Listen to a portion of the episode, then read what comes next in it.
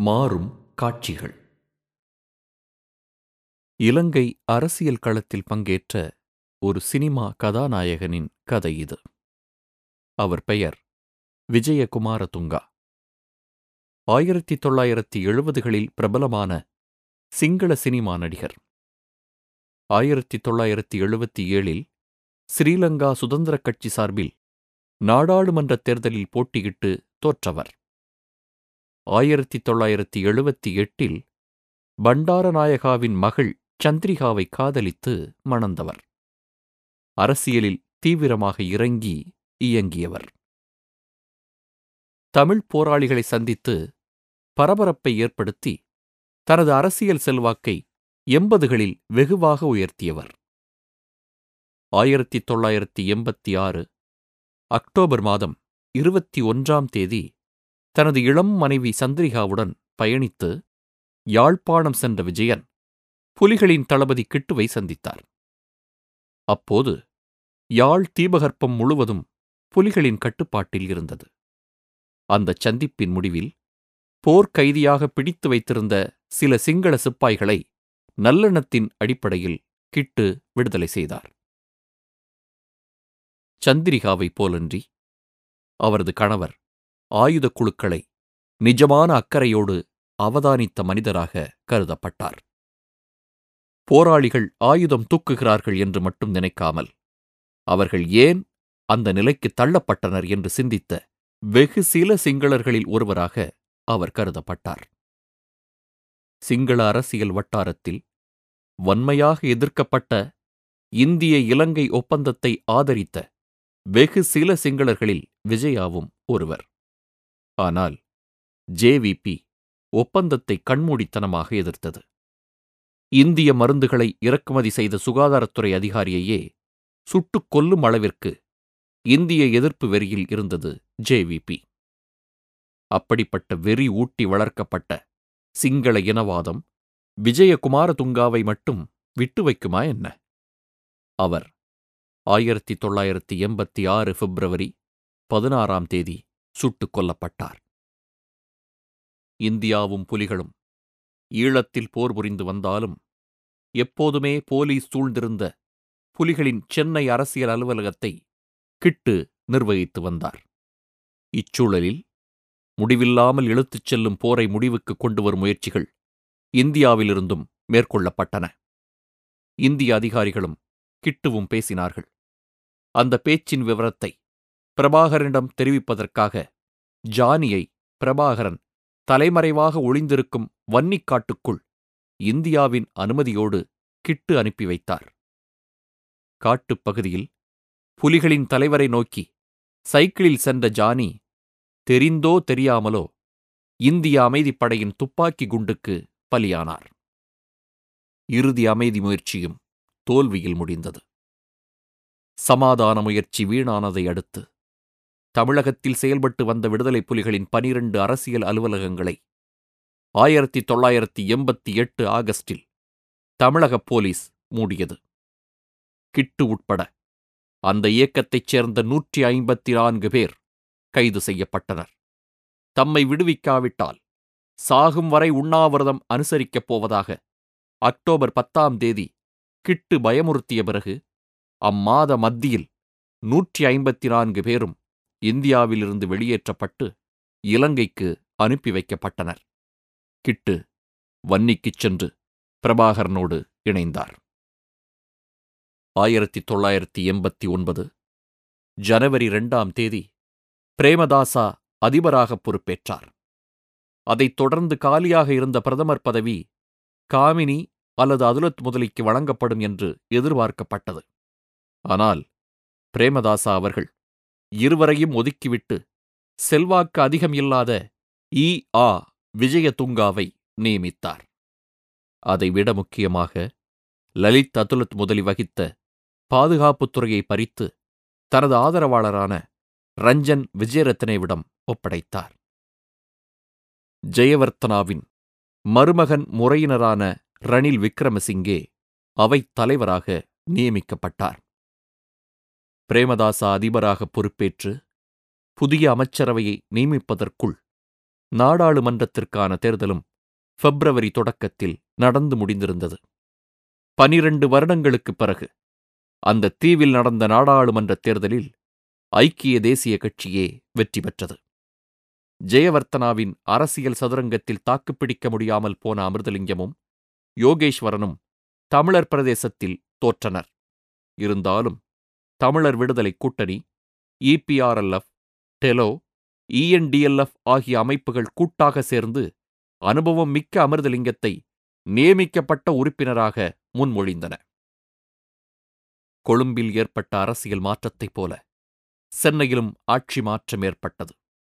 ஒரு வருட காலம் குடியரசுத் தலைவர் ஆட்சி நிலவிய தமிழகத்தில் நடைபெற்ற தேர்தலில் திமுக வென்றதை அடுத்து மு கருணாநிதி ஆயிரத்தி தொள்ளாயிரத்தி எண்பத்தொன்பது ஜனவரி இருபத்தி ஏழு அன்று முதலமைச்சரானார். இலங்கையில் போர் நடந்து கொண்டிருக்கும் போது தமிழகத்தில் பிரபாகரனின் செல்வாக்கு வெகுவாக உயர்ந்திருந்தது.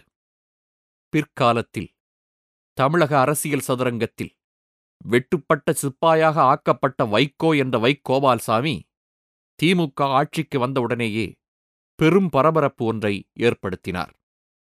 திமுக நாடாளுமன்ற உறுப்பினராக இருந்த அவர் தோணி ஏறி ரகசியமாக இலங்கைக்குச் சென்று திரும்பினார்.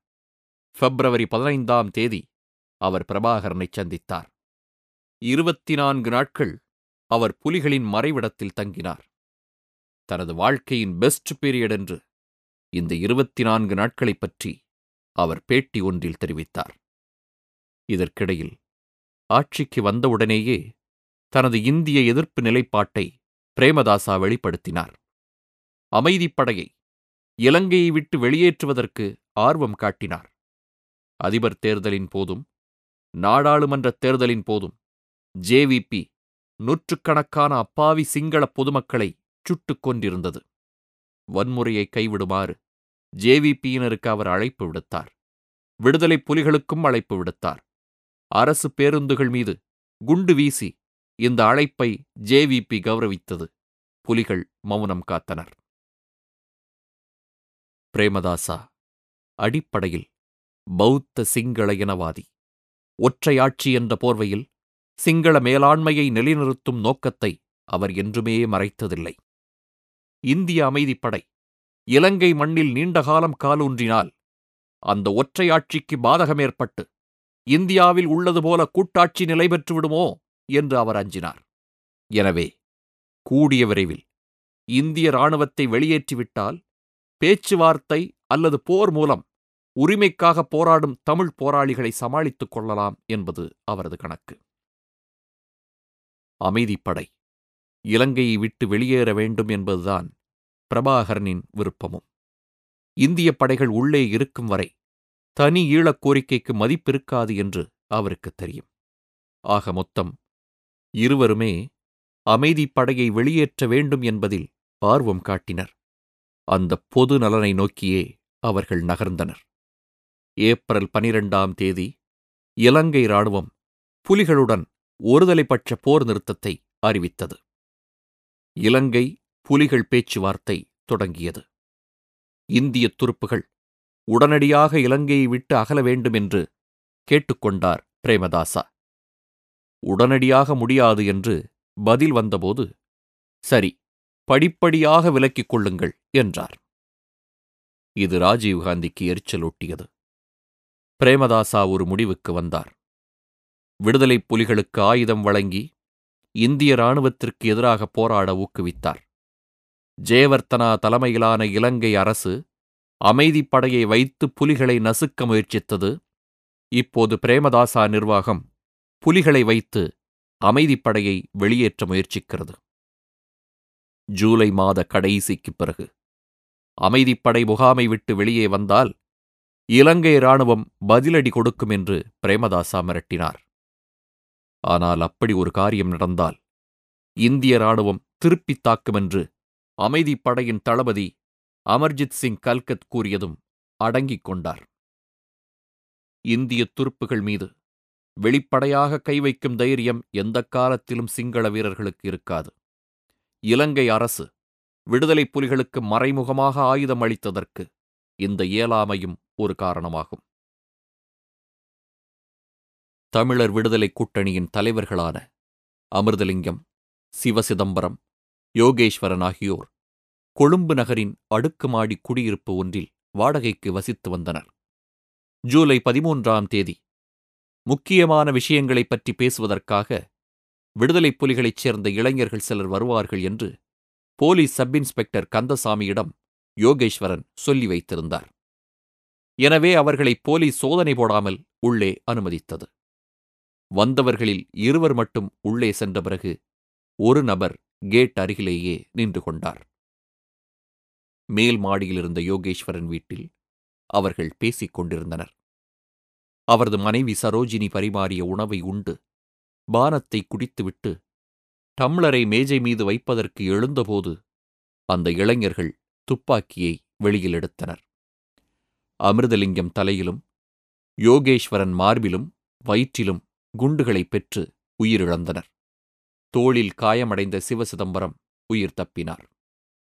துப்பாக்கி சத்தம் கேட்ட காவலர்கள் ஓடி வந்து கொலை செய்த இரு இளைஞர்களையும் தாக்கி அழித்தனர். வெளியே நின்றிருந்த மூன்றாவது இளைஞனும் உயிரோடு தப்ப முடியவில்லை. உள்ளே வந்து சுட்டுக் கொன்ற இளைஞர்கள் விசு மற்றும் அலோஷியஸ் என்று அடையாளம் காணப்பட்டது. வெளியே நின்ற இளைஞனின் பெயர் விக்னன். விசு விடுதலைப் புலிகளின் வவுனியா அரசியல் பிரிவுக்கு முன்னாள் பொறுப்பாளராக இருந்தவர். மாத்தையாவின் தூண்டுதலின் பேரில் கிட்டுவின் கார் மீது குண்டு வீசி அவரது காலை போக்கடித்தவர். அமைதிப்படையை திரும்ப அழைக்க முடியாது என்று இந்தியா ஆணித்தரமாக அடித்துச் சொல்வதற்கு அமிர்தலிங்கத்தின் கொலை உதவியது. அமிர்தலிங்கத்தை துரோகி என்று ஒரு காலத்தில் புலிகள் குற்றம் சாட்டி ஈழக் குறிக்கோளிலிருந்து விலகினால் உயிருக்கே ஆபத்து என்று மிரட்டியதை இந்தியா நினைவுபடுத்தியது. இந்திய இராணுவம் இருக்கும்போது இந்த நிலை என்றால் அது வெளியேறிய பிறகு தமிழர்களுக்கு பாதுகாப்பு இல்லாமல் போய்விடும் என்று பரப்புரை செய்யப்பட்டது. புலிகளின் லண்டன் அலுவலகம் கொலையில் தமக்கு தொடர்பில்லை என்று கூறியதோடு மட்டுமல்லாமல் அரசுக்கும் தங்களுக்கும் நடக்கும் பேச்சுவார்த்தையை சீர்குலைக்கும் நோக்கத்தில் சில சக்திகள் செய்த வேலை என்று அதை கண்டிக்கவும் செய்தன. பிரபாகரனை விமர்சிப்பதற்காக மட்டுமே அமிர்தலிங்கத்தின் கொலையை சிங்கள ஊடகங்களும் அரசியல்வாதிகளும் பயன்படுத்துகின்றனர். அவர்களில் யாராவது அமிர்தலிங்கம் உயிரோடு இருந்த காலத்தில் ஈழ மக்களின் உரிமைக்காக மேற்கொண்ட ஜனநாயக அறப்போராட்டங்களை அங்கீகரிக்கவும் அவர்களுக்கு பதில் சொல்ல முன்வரவும் இல்லை.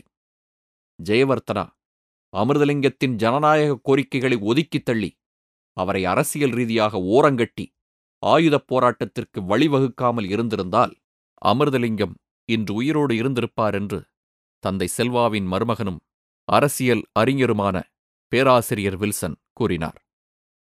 அமிர்தலிங்கத்தின் கொலை நடந்த மூன்று நாளில் பிளாட் இயக்கத்தின் தலைவர் உமா மகேஸ்வரன் கொழும்பில் சுட்டுக் கொல்லப்பட்டார். இயக்கத்திற்குள் ஏற்பட்ட பூசல் காரணமாக அவரை கொன்றதாக சொல்லப்படுகிறது. இதில் கவனிக்க வேண்டிய விஷயம் இரண்டு மாதங்களுக்கு முன்னர் அவர் டைம் பத்திரிகைக்கு அளித்த பேட்டி. ஆயிரத்தி தொள்ளாயிரத்தி எண்பத்தி ஐந்தாம் வருடம் விக்டர் தலைமையிலான விடுதலைப் புலிகள் அனுராதபுரம் நகரின் சிங்கள பொதுமக்களை படுகொலை செய்ய தூண்டியது இந்தியாதான் என்று அந்த பேட்டியில் அவர் கூறியிருந்தார். சிங்கள மக்கள் கூடும் திரையரங்கில் குண்டு வீசச் சொல்லியும் பஸ் அல்லது மார்க்கெட்டில் குண்டு வைக்குமாறும் இந்திய உளவு அமைப்பு ரா தங்களை தூண்டியதாக அந்த பேட்டியில் உமா குறிப்பிட்டிருந்தார். அது இந்திய உளவுத்துறையை கலவரப்படுத்தியிருக்க வேண்டும். பிரபாகரனுக்கும் மாத்தையாவுக்கும் ஏற்பட்ட தகராறில் பிரபாகரனை மாத்தையா சுட்டுக் கொன்றுவிட்டதாக ஜூலை இருபத்தி நான்காம் தேதி இந்து பத்திரிகை செய்தி வெளியிட்டது. இலங்கையின் வடகிழக்கு மாநில முதலமைச்சராக இருந்த வரதராஜ பெருமாள் பிரபாகரன் கொல்லப்பட்டதை உறுதி செய்தார். விடுதலைப் புலிகள் அமைப்பின் உளவுப் பிரிவின் தலைவர் பொட்டு அம்மான் விழித்துக் கொண்டார். அமிர்தலிங்கம் கொலை நடந்தவுடனேயே அவர் மாத்தையாவை கவனிக்கத் தொடங்கினார். ஒரே சமயத்தில் நேர்ந்த அமிர்தலிங்கம் யோகேஸ்வரன் ஆகியோரது கொலையும் பிளாட் தலைவர் உமாவின் கொலையும் பிரபாகரன் மாத்தையாவினால் கொல்லப்பட்டார் என்ற செய்தியும் ஒன்றுக்கொன்று தொடர்பில்லாதவை என்று ஒதுக்கிவிட முடியாது. ஒரு மாத கால இடைவெளியில் மூன்று முக்கிய அமைப்புகளின் தலைவர்களை தீர்த்து கட்டும் திட்டம் இருந்திருக்கலாம். அதில் பிரபாகரன் மட்டும் சாமர்த்தியமாக தப்பினார்.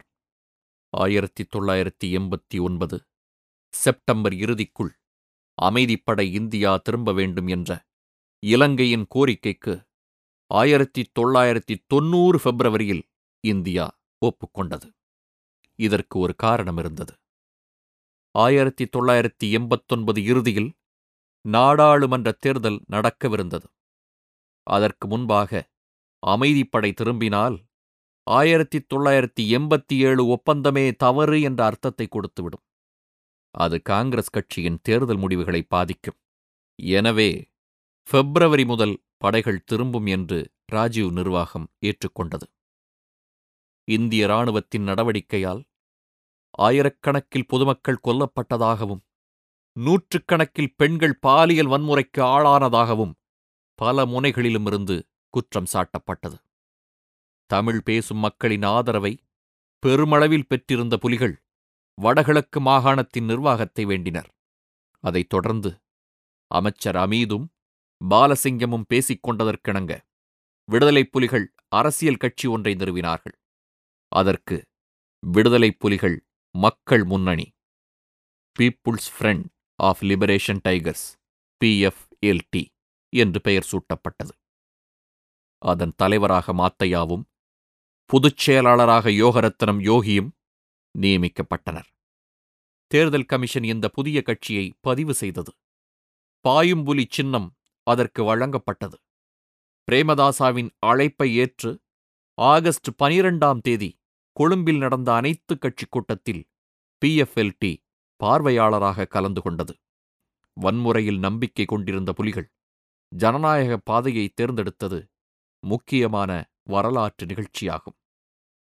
விடுதலைப் புலிகள் ஜனநாயக பாதையை தேர்ந்தெடுத்தபோது இரண்டு முக்கிய நிபந்தனைகளை பாலசிங்கம் முன்வைத்தார்.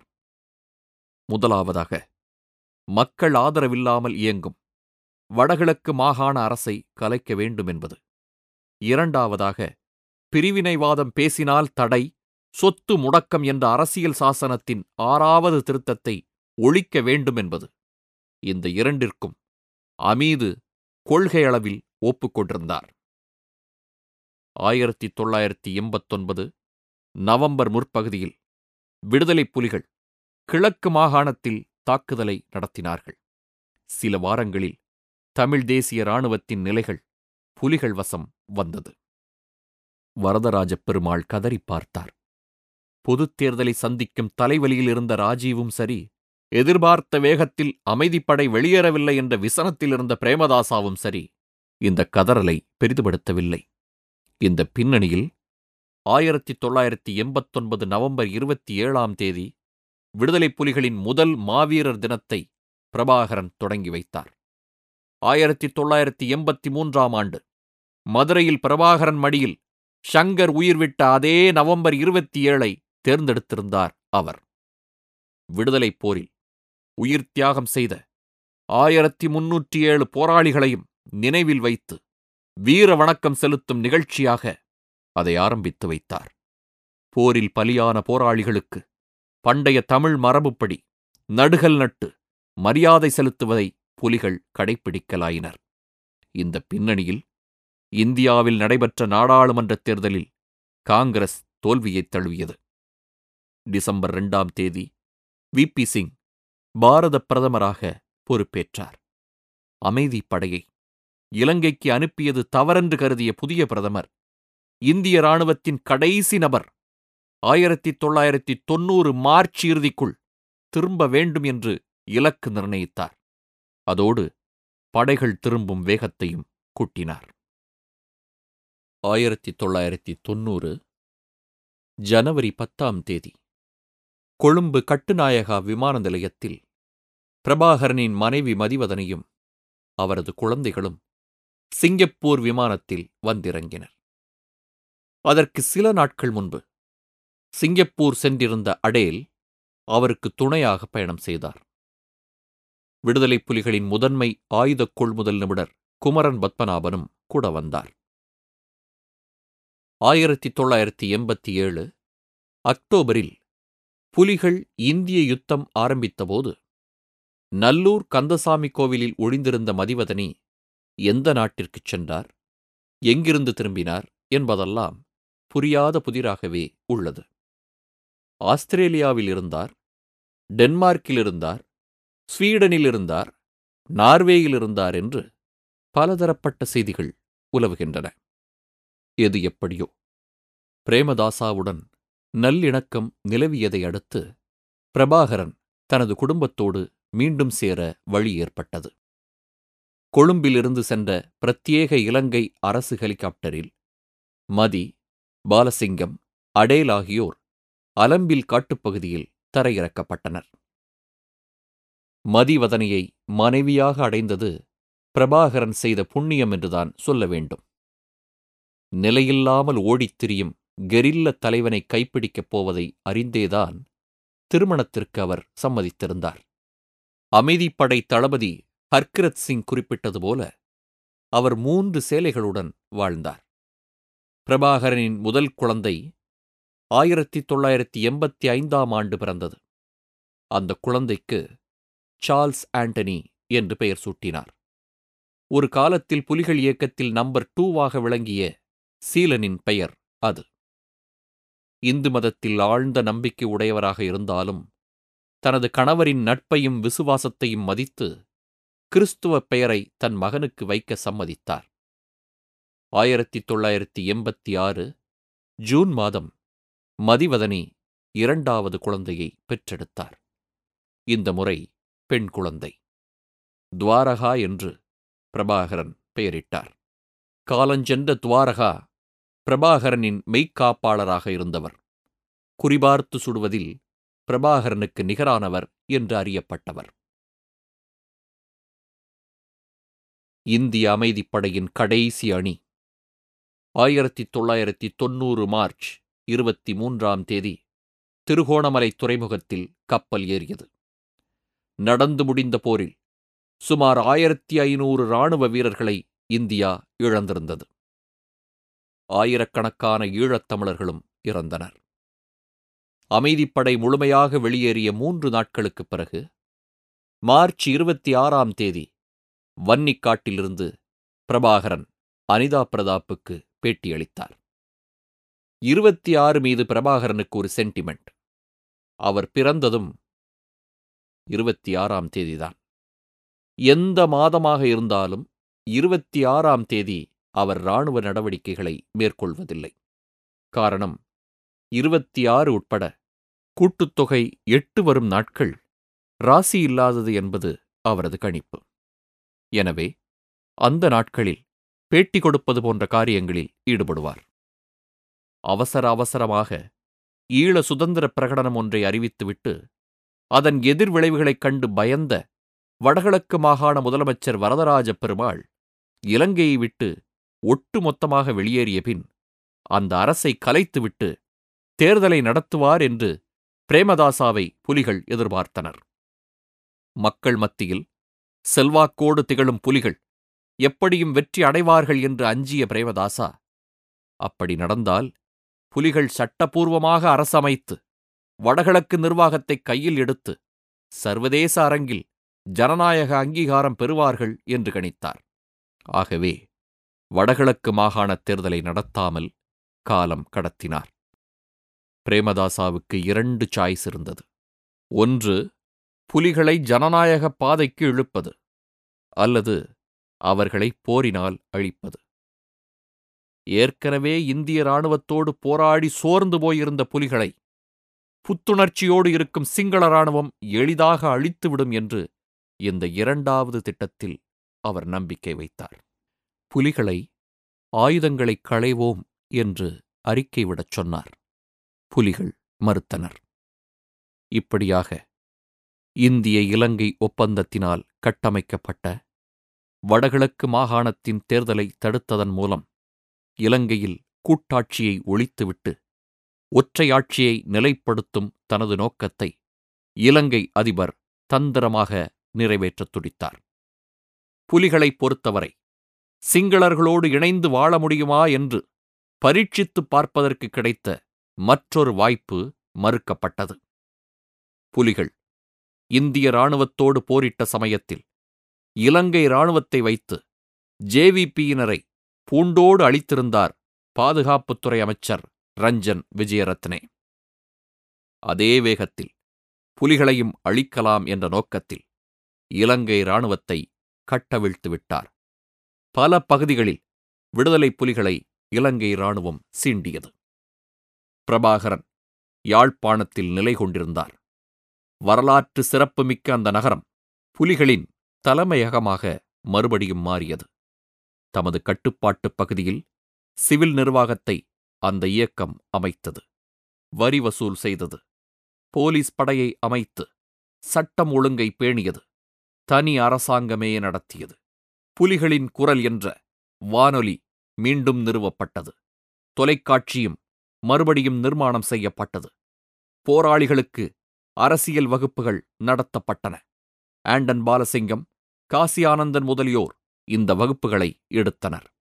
ஜூன் பத்தாம் தேதி மட்டக்களப்பு காவல் நிலையத்தில் பெண் ஒருவர் தொந்தரவு செய்யப்பட்டதாக ஒரு கதை சொல்கிறது. இன்னொரு கதை அகதிகள் முகாமில் முஸ்லீம் இளைஞனும் சிங்களப் பெண் ஒருவரும் உடலுறவு கொண்ட இடத்திலிருந்து தொடங்குகிறது. அதைக் கண்ட கணவன் அந்த இளைஞனை அடித்துக் கொண்டு போய் காவல் நிலையத்தில் விட்டதாகவும் அங்கே போலீசார் அவனை பெரும் சித்திரவதைக்கு ஆளாக்கி துன்புறுத்தியதாகவும் அது தொடர்கிறது. அந்த இளைஞனை விடுவிக்குமாறு புலிகள் வலியுறுத்தினர். ஆனால் அவனை ஏற்கனவே மருத்துவமனையில் அனுமதித்து விட்டதாக போலீசார் கூறினர். இந்த இரு கதைகளில் எது உண்மையோ தெரியாது. ஆனால் விடுதலை புலிகள் மட்டக்களப்பு காவல் நிலையத்தை குறிவைக்க இது வித்திட்டது. விடுதலை புலிகளுக்கும் காவல்துறையினருக்கும் ஏற்பட்ட இந்த முரண்பாடு முழுமையான சண்டையாக வெடிக்காமல் தடுக்கும் நோக்கத்துடன்.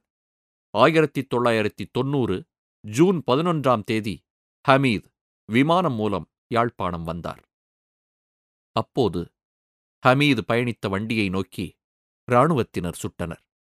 போர் நிறுத்தம் ஒன்றை ஏற்படுத்த வேண்டும் என்ற நோக்கத்தில் ஹமீது மேற்கொண்ட முயற்சிகள் அமைச்சரவையில் இடம்பெற்றிருந்த கடும் போக்கர்களால் அடக்கப்பட்டது. குறிப்பாக பாதுகாப்பு அமைச்சர் ரஞ்சன் விஜயரத்னே போரையே நாடினார். ஓராண்டு காலமாக புலிகளோடு அமைதி பேச்சுவார்த்தை நடத்துவதாக சொல்லி மேற்குலக நாடுகளிடம் பிரேமதாச நிர்வாகம் பெற்றிருந்த நிதியைக் கொண்டு இராணுவத்திற்கு புதிய தளவாடங்களையும் ஆயுதங்களையும் வாங்கிக் குவித்தார்.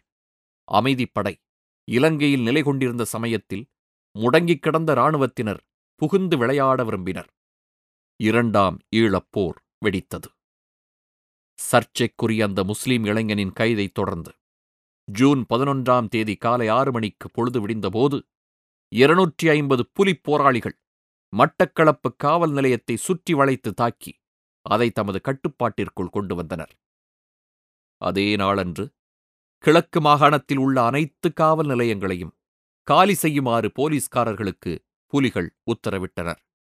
அநேக ஸ்டேஷன்களில் போலீசார் சண்டையே போடாமல் சரணடைந்தனர். எனினும் அந்த நடவடிக்கையில் நூற்றி முப்பத்தைந்து போலீசார் சுட்டுக் கொல்லப்பட்டனர். யாழ் மாவட்டத்தில் காவல் நிலையங்களை விடுதலை புலிகள் தமது கட்டுப்பாட்டிற்குள் விரைவாக கொணர்ந்தனர். காவல் நிலையத்தின் ஆயுதங்களையும் அவர்கள் கைப்பற்றினர். இபிஆர்எல்எஃப் எம்பி யோகசங்கரி கொழும்பில் இருந்தார். அதே நேரம் அந்த இயக்கத்தின் தலைவர் பத்மநாபா வரதராஜ பெருமாளோடு சேர்ந்து ஈழ சுதந்திர பிரகடனம் செய்த கையோடு தப்பி ஓடி சென்னையில் அடைக்கலம் புகுந்திருந்தார்.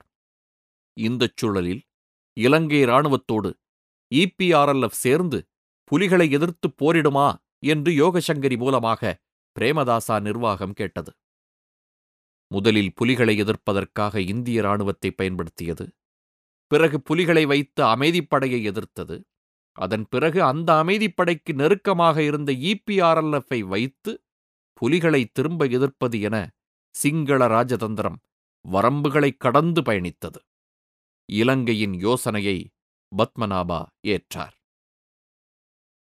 சண்டை என்றால் முதலில் அடிப்பதும் சமாதானம் என்றால் முதலில் கை நீட்டுவதும் நாமாக இருக்க வேண்டுமென்பது பிரபாகரனின் தத்துவம். பத்மநாபாவுக்கு கட்டம் கட்டப்பட்டது. சென்னை சூளைமேட்டில் சக்காரியா காலனியில் ஒரு அடுக்குமாடி கட்டடத்தில் பத்மநாபாவும் அவரது மனைவி ஆனந்தியும் மெய்ப்பாதுகாவலர்களுடன் வசித்தனர். அந்த வீட்டுக்கு அருகே உள்ள வீட்டில் பொறியியல் படிப்பதற்காக இலங்கை தமிழ் மாணவர் ஒருவர் புதிதாக குடிவந்தார். சாந்தன் என்ற பெயருள்ள அந்த மாணவர் வெகு விரைவில் பத்மநாபாவுடன் நெருக்கமானார். அவர் விடுதலைப் புலிகளின் உளவு பிரிவை சார்ந்தவர் என்பதும் தனது நடமாட்டம் குறித்து தகவல் சேகரிக்கப் போகிறார் என்றும் பத்மநாபாவுக்கு தெரிந்திருக்காது. இப்படிப்பட்ட சூழலில் டெல்லியிலிருந்து சென்னைக்கு வந்த பத்மநாபா இபிஆர்எல்எஃப் இயக்கத்தின் முக்கியமான கூட்டம் ஒன்று நடப்பதை முன்னிட்டு திருப்பதி சென்று வேண்டிவிட்டு திரும்பினார். பத்மநாபா தனது இயக்கத்தினருடன் அடுக்குமாடி கட்டிடத்தில் உரையாடிக் கொண்டிருந்தபோது ஏகே ஃபார்ட்டி செவன் துப்பாக்கி கிரானைட் குண்டுகளோடு ஐந்து பேர் காரில் வந்திறங்கி வீட்டிற்குள் நுழைந்தனர். கதவை திறந்ததும் பத்மநாபா அதிர்ந்தார். அவரையும் சேர்த்து பதிமூன்று தோழர்களை துப்பாக்கி குண்டு சல்லடையாக துளைத்தது. தனது தந்தையின் வீட்டிற்குப் போயிருந்ததால் ஆனந்தி இந்த கொலையிலிருந்து தப்பினார். காரியம் முடிந்ததும் சாந்தன் அந்த கும்பலோடு சேர்ந்து காரில் ஏறி பறந்தார். அந்த கார் தஞ்சாவூர் மாவட்டம் வரை சென்றது. அதன் பிறகு அவர்கள் படகில் யாழ்ப்பாணத்திற்கு விரைந்தனர். யாழ் தீபகற்பத்தின் பெரும்பகுதி புலிகளின் கட்டுப்பாட்டில் இருந்தாலும் அங்கே அவர்கள் நிர்வாகம் நடத்தினாலும் யாழ்ப்பாணக் கோட்டை சிங்கள இராணுவத்தின் பிடியில் இருந்தது. ஆழமான அகழிகளால் சூழப்பட்ட இந்த கோட்டை எவரும் உள்ளே ஊடுருவ முடியாத பலம் பொருந்திய கட்டமைப்பாக விளங்கியது. போர் மூண்ட ஒரு வார காலத்தில் ஜூன் பதினெட்டாம் தேதி புலிகள் கோட்டையை முற்றுகையிட்டனர். முற்றுகையிடப்பட்ட கோட்டைக்குள்ளிருந்து சிங்கள இராணுவத்தினருக்கு விமானம் மூலம் விநியோகம் நடந்தால் அதை சமாளிக்கவும் புலிகள் திட்டமிட்டிருந்தனர். எனினும் விமானக் குண்டுவீச்சு புலிகளையும் பொதுமக்களையும் சேதப்படுத்தியது. கோட்டை தளம் புலிகளிடம் விழுவதை எப்படியாவது தடுக்க வேண்டும் என்று உறுதி பூண்டு நின்ற பிரேமதாசா விமானக் குண்டுவீச்சை தீவிரப்படுத்தினார். அது தவிர பலாலி இராணுவ முகாமிலிருந்தும் ஏவுகணை தாக்குதல் நடத்தப்பட்டது. யாழ்ப்பாண கோட்டைக்காக விடுதலை புலிகள் நடத்திய சண்டை நூற்றி ஏழு நாட்கள் நீடித்தது. இறுதியில் செப்டம்பர் இருபத்தி ஆறாம் தேதி திலீபன் நினைவு நாளன்று கோட்டை அவர்கள் வசம் வந்தது. ஜூலை பத்தாம் தேதி கொக்குவில் இராணுவ முகாமை புலிகள் முற்றுகையிட்டனர். மூன்று நாட்களில் அந்த முகாமை அவர்கள் கைப்பற்றினர். எழுபத்திரண்டு இராணுவத்தினர் இதில் கொல்லப்பட்டனர். மற்றவர்கள் பயந்து ஓடி மண்குளம் முகாமில் ஒளிந்து கொண்டனர். கெரில்ல இயக்கமாக விளங்கிய விடுதலை புலிகள் மரபு வழி இராணுவமாக மாறி கோட்டையை முற்றுகையிட்டு அதை மீட்டதையும் இராணுவ முகாமை கைப்பற்றியதையும் பிரேமதாசாவாலும் ரஞ்சன் விஜயரத்னேவாலும் சகித்துக் கொள்ள இயலவில்லை. வடகிழக்கு பிராந்தியத்தில் பொதுமக்கள் மீதான தாக்குதல் பெருமளவில் கட்டவிழ்த்துவிடப்பட்டது. கிழக்குப் பகுதி அதிகமாக பாதிக்கப்பட்டது. பொதுமக்கள் மீது வெறித் தாக்குதல் நடந்தபோதெல்லாம் படையினருக்கு அச்சுறுத்தலே இருக்கவில்லை என்பதை சர்வதேச மனித உரிமை அமைப்புகளின் அறிக்கைகள் ஊர்ஜிதப்படுத்தின. திடகாத்திரமான இளைஞர்கள் பலர் காணாமல் போயினர். அவர்களில் பெரும்பாலானோர் ஊருக்கு மட்டுமல்லாமல் உலகத்துக்கே திரும்பவில்லை. கூட்டுத் தண்டனை மூலம் தமிழ் பேசும் மக்கள் அனைவரையும் தண்டிப்பதற்காக மின்சாரம் தொலைத்தொடர்பு எரிபொருள் மற்றும் உணவுப் பொருட்கள் உள்ளிட்ட நூற்றுக்கும் மேற்பட்ட பொருட்களுக்கு பொருளாதார தடை விதித்தது அரசு.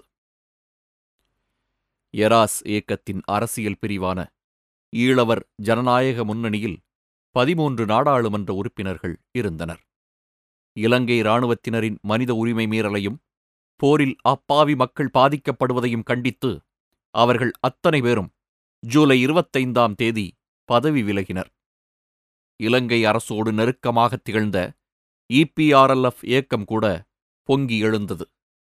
பிரேமதாசா நிர்வாகத்தின் இராணுவ அட்டூழியங்கள் வரலாற்று முக்கியத்துவம் வாய்ந்த காலகட்டத்தில் ஏற்பட்டதை குறிப்பிட வேண்டும்.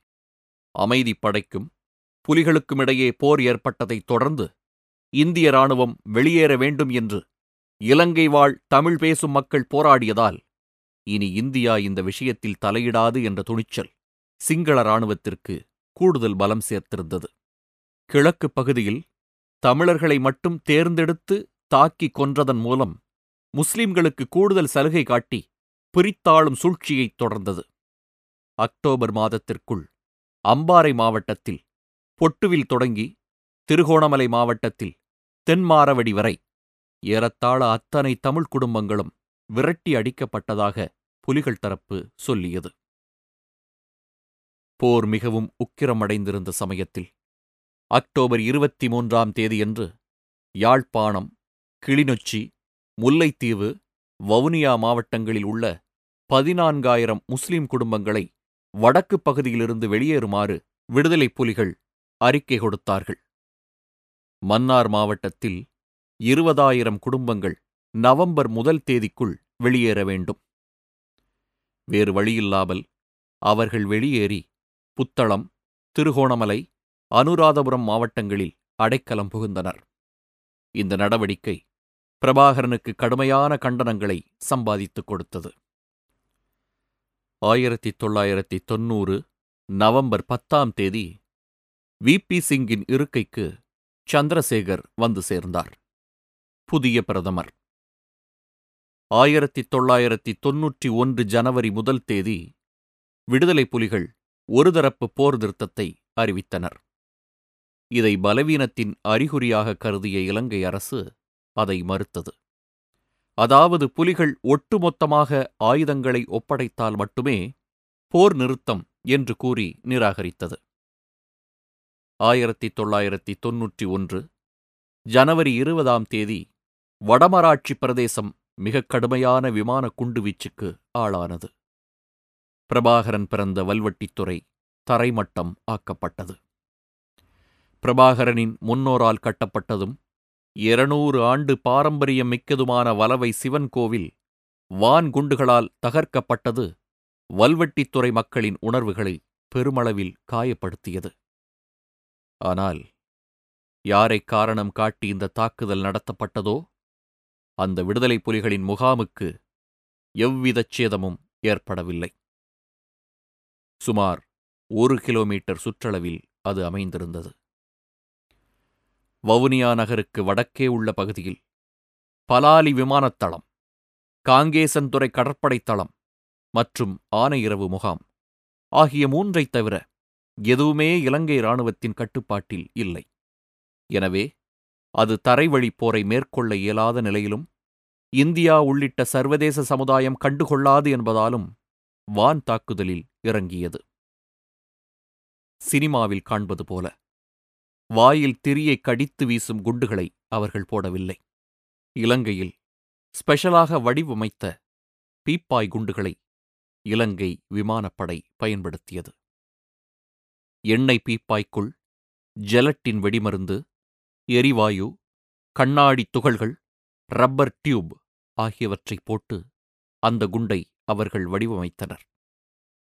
இராணுவத்தின் ஆட்பலத்தை அறுபதாயிரம் பேரிலிருந்து ஆயிரத்தி தொள்ளாயிரத்தி தொண்ணூற்றி ஒன்று இறுதிக்குள் ஒரு லட்சம் பேராக உயர்த்துவதென்று நம்பிக்கையோடு பாதுகாப்பு அமைச்சர் ரஞ்சன் விஜயரத்னே இருந்தார்.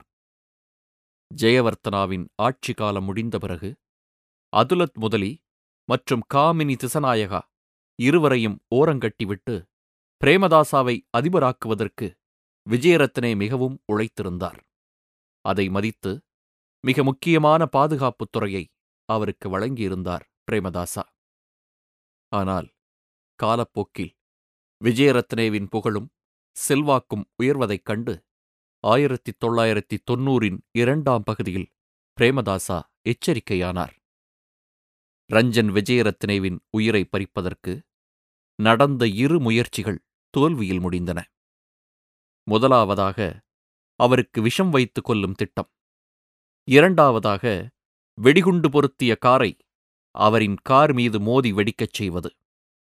ஆனால் ஆயிரத்தி தொள்ளாயிரத்தி தொன்னூற்றி ஒன்று மார்ச் இரண்டாம் தேதி நடந்த மூன்றாவது முயற்சி வெற்றியடைந்தது. சுமார் நூறு கிலோ வெடிபொருள் நிரப்பி மினி பஸ் ஒன்றுக்கு அருகே அவரது மெர்சிடிஸ் பென்ஸ் கார் சென்றபோது அந்த மினி பஸ் வெடித்தது. அருகிலிருந்த காருக்குள் இருந்த ரஞ்சன் விஜயரத்னே சிதறிப்போய் விழுந்தார்.